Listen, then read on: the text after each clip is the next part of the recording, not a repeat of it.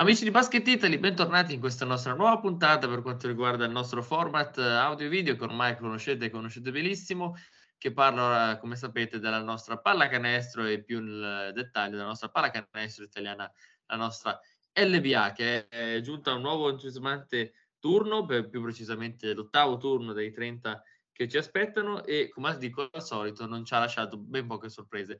A farmi compagnia quest'oggi c'è Matteo Roldi che saluto e ringrazio per essere tornato. Buongiorno a tutti, ben ritrovati. E vi ricordo, prima di partire come sempre, di ascoltarci anche su tutte le piattaforme di podcasting. Trovate i link in descrizione qua su YouTube e di seguirci anche su YouTube. Compre- Bene, Matteo, andrei abbastanza veloce in modo tale così riusciamo a parlare, cerchiamo almeno di parlare un po' di tutto. Eh, facciamo un commento. podcast, come ti stavo chiedendo, prima, perché da, da nuovo utente del famoso melafonino eh, sono, sono, molto avvezzo a questo podcast eh, anch'io, da, da contributor pure, sono anche fruitore d'ascolto, quindi fa comodo saperlo. Perfetto.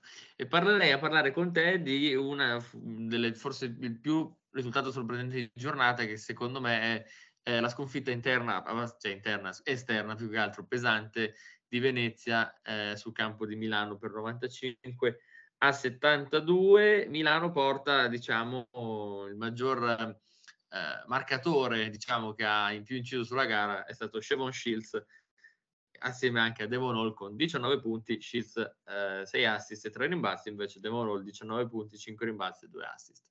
Hai potuto vedere la gara? Sì, diciamo che, diciamo che, quando Milano, tra tutti questi peraltro poi dobbiamo sottolineare anche l'ottima prova di, di Giordano Bortolani, ad esempio, ehm, quando Milano ha un contributo ehm, importante, diciamo così, da tutti i, i suoi eh, più importanti giocatori, chiaramente eh, il risultato ne giova perché è poi il suo punto di forza avere un roster lungo. E devo anche dire che già dall'Eurolega, già dal, dallo stesso derby, poi comunque perso, poi eh, proseguendo con, con, la gara con l'Efes, in realtà eh, invece poi vinta, si è visto un, un cambio di passo di Milano che continua, secondo me, a palesare un po' di difficoltà in regia sui cambi di ritmo, sul non avere magari un giocatore che con costanza batta l'uomo per poi creare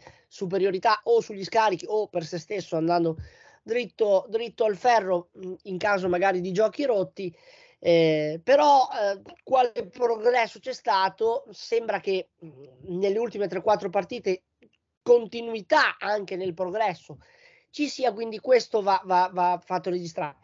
Di là mancavano Parks e Spissu, però chiaramente Milano, eh, soprattutto sotto, eh, pensa cosa sarebbe potuto essere anche di divertimento se dall'altra parte sotto ci fosse stato Bruno Cablo- Caboclo che invece sembra essere già ambientato perfettamente nei meccanismi del Partizan. Um, invece sotto Milano ha fatto la differenza sa fare la differenza e quindi e quindi questo poi si è, si è sentito è pesato. Pur se non erro tenendo anche Heinz e ci sta perché poi è, l'elemento di maggiore esperienza e di maggiore età in questo momento, quindi poi i tanti impegni si veniva da due, due giornate di Eurolega consecutive e, e, il giocatore aveva giocato tutte e due, quindi ci stava, insomma Milano aveva una profondità e se riesce a trovare anche un po' di continuità penso poi possa esprimere tutto quello che o quasi tutto quello che tutti si aspettano da, da, da Milano. Ecco.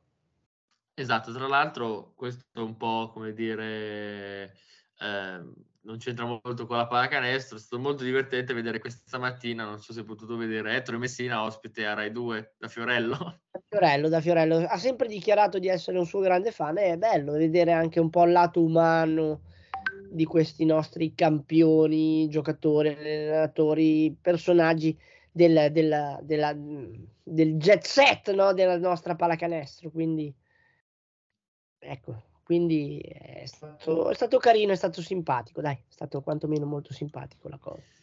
Esatto, passerei a parlare con te sempre invece della vittoria di ieri sera, forse neanche più di tanto scontata, anzi direi non proprio scontata, della Virtus Bologna contro la Leonessa Brescia che batte eh, in casa per 88 a 77 e sugli scudi direi che c'è Tocco Schengelia con 26 punti, sì. 7 assist, 8 rimbalzi. Un Tocco Schengelia che in questo momento è letteralmente dominante. E sta esprimendo tutto il suo valore, il suo livello, anche con Milano ha fatto il bello e il cattivo tempo, con il Pana ci ha provato, poi di là ha trovato le sort, Barceloschi, e, insomma giocatori che gli hanno dato del filo a torcere, però è sicuramente un elemento fondamentale e importante per, per questa Virtus.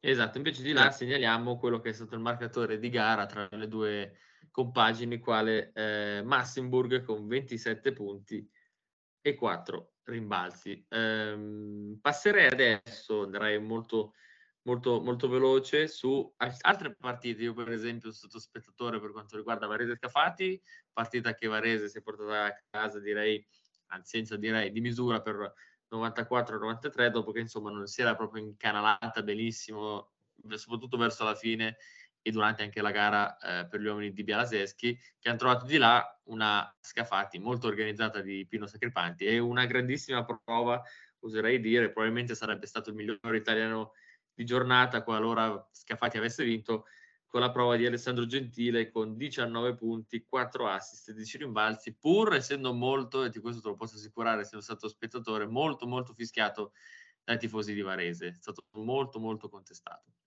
Eh, si vede che sono un po', non lo so, riminiscenze sua, del suo passato, non, non lo so, devi, devi suggerirmelo tu, devi dirmelo tu questo. Sì, appunto, è stato, diciamo, molto punzecchiato per, per dire, il suo brusco addio a Varese stagione in corso nella stagione eh, post-Covid, quella con Adriano Vertemati eh, in panchina. Diciamo che Varese ha, è partita male, direi che è partita malissimo con un 7-0 in favore di, di Scafati, ma poi ha saputo rispondere più volte durante l'arco della gara, anche se il primo quarto è finito in vantaggio per gli di Sacripanti per 25 20.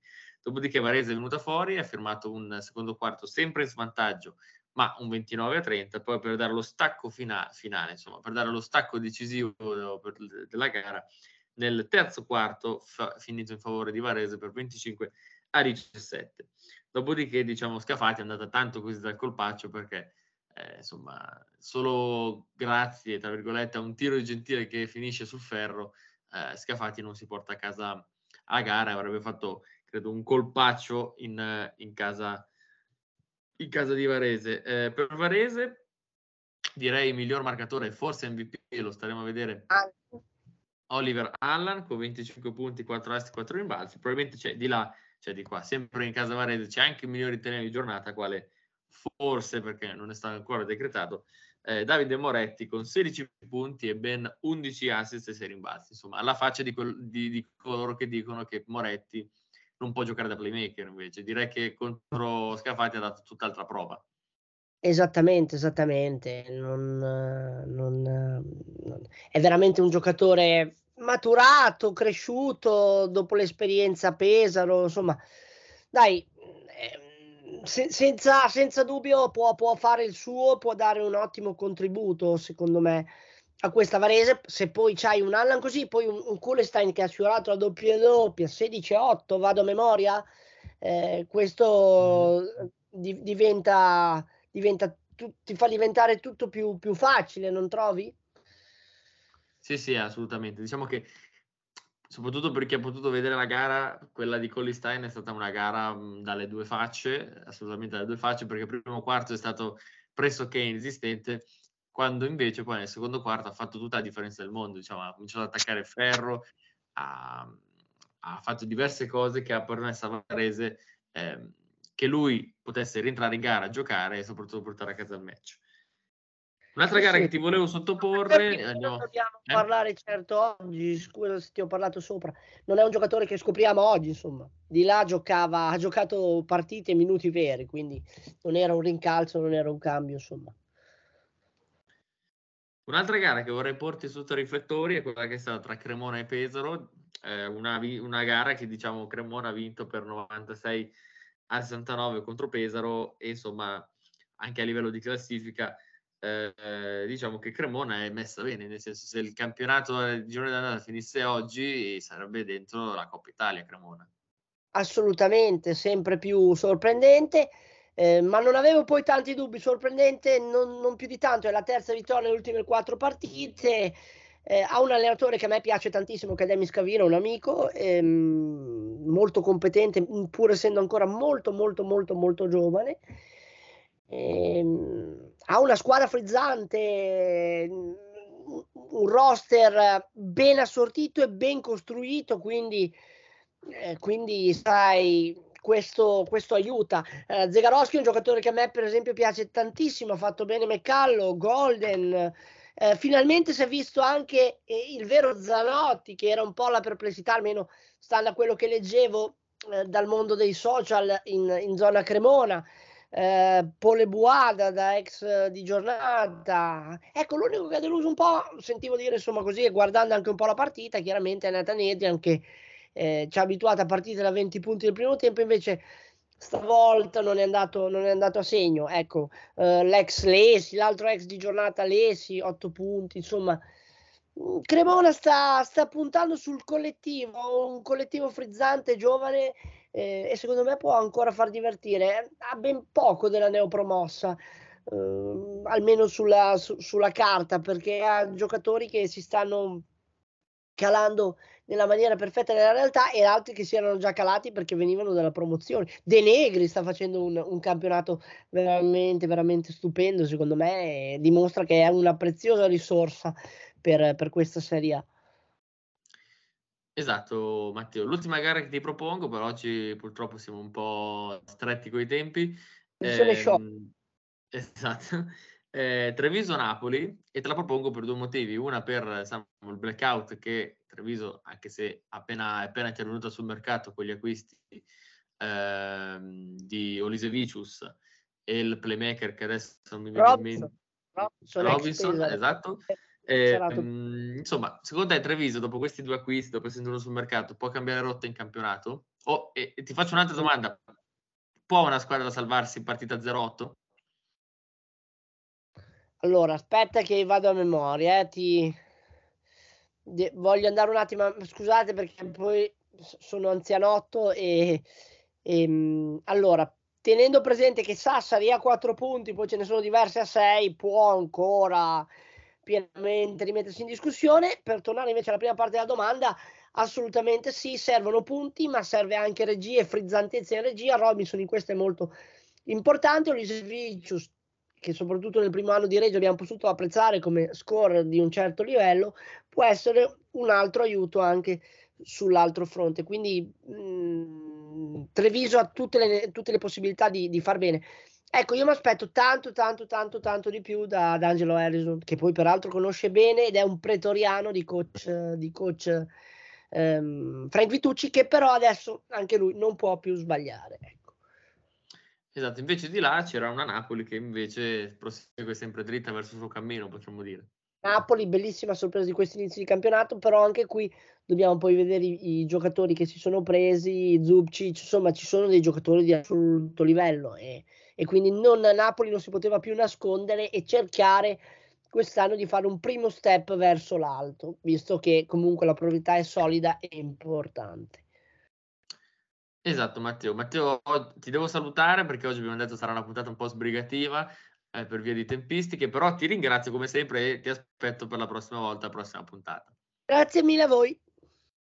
Con voi invece ci vediamo, vi ricordo sempre su anche sulle tutte le piattaforme di podcast, il link qua sotto su YouTube in descrizione o di Apple Podcast, Spotify dove volete e continuate a seguirci anche qui su YouTube mettendo un bel iscrivete al nostro canale, un mi piace, un commento, insomma tutto quello che volete. Basta che ci sostenete e ce lo fate sentire. Ciao! Ciao!